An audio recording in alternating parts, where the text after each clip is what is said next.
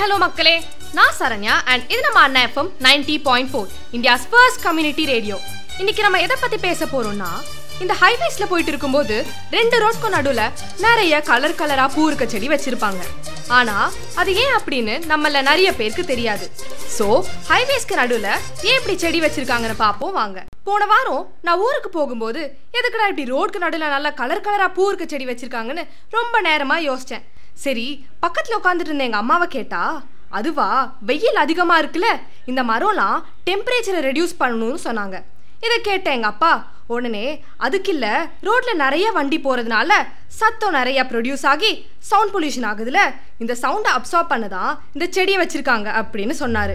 இவங்க ரெண்டு பேரும் சொன்னது ஓரளவுக்கு நம்புற மாதிரி இருந்தாலும் கூகுள் கிட்ட எதுக்கும் ஒரு கன்ஃபர்மேஷன் பண்ணிடலாம்னு நெட்டில் சர்ச் பண்ணால் முன்னாடிலாம் நைட்டில் ஹைவேஸில் நிறைய ஆக்சிடென்ட் ஆகிட்டே இருந்திருக்கு. இதுக்கு காரணம் என்னன்னா எதிரில் இருக்க ரோட்டில் வர வண்டியில் லைட்டை ஹை பீமில் வச்சு ஓட்டும் போது கண்ணு கூசி ரோடு ஒழுங்காக தெரியாமல் ஆக்சிடென்ட் ஆகியிருக்கு அப்படின்னு கண்டுபிடிச்சாங்க. இந்த மாதிரி ஆக்சிடென்ட்ஸை எப்படி தவிர்க்கலாம்னு யோசிச்சாங்க.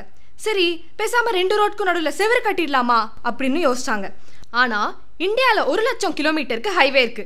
ஒரு லட்சம் கிலோமீட்டருக்கு செவுரு கட்டுறதுலாம் ரொம்பவே காஸ்ட்லி சரி அங்கங்கே anti glare machines and sheets வைக்கலாம்னு பார்த்தா அதுவும் காஸ்ட்லி சரி கடைசியில் ஃபாரினில் இருக்க மாதிரி மரம் நட்டு வச்சிடலாமான்னு யோசிச்சாங்க.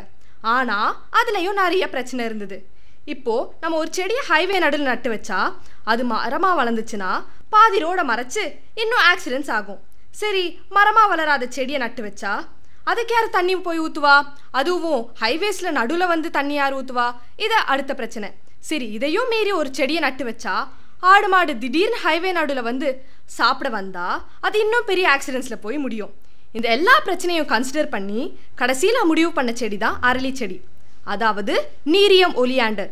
அதுதான் இந்த செடியோட பொட்டானிக்கல் நேம் இந்த செடி நம்ம நாட்டில் மட்டும் இல்லாமல் அமெரிக்கா ஆஸ்திரேலியா பிரிட்டன் போன்ற நாடுகள்லேயே யூஸ் பண்ணுறாங்க இந்த செடி நம்ம முன்னாடி பேசின மூணு பிரச்சனைக்கும் சொல்யூஷன் கொடுக்குது.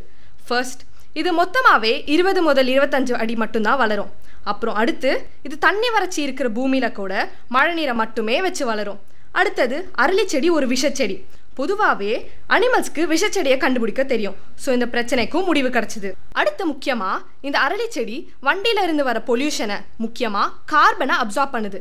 இந்த ப்ராசஸ்க்கு பேர் தான் கார்பன் செக்வஸ்டரேஷன் ஸோ இந்த எல்லா பிரச்சனைக்கும் சொல்யூஷன் கொடுக்கறதுனால இந்த செடியை நட்டு வைக்கலாம்னு முடிவு பண்ணாங்க. ஸோ இப்போ உங்கள் எல்லாருக்கும் ஏன் ஹைவேஸ்க்கு நடுவில் கலர் கலராக பூ இருக்க செடியை வச்சிருக்காங்க தெரிஞ்சிருக்கோம்னு நம்புறேன். அடுத்த ஒரு சூப்பரான எபிசோட் உங்க எல்லாரும் சீக்கிரம் மீட் பண்ணுறேன் அண்டில் தென் உங்களிடமிருந்து விடை பெறுவது நான் உங்கள் Saranya ninety point four India's first community radio tata bye bye take care மக்களே.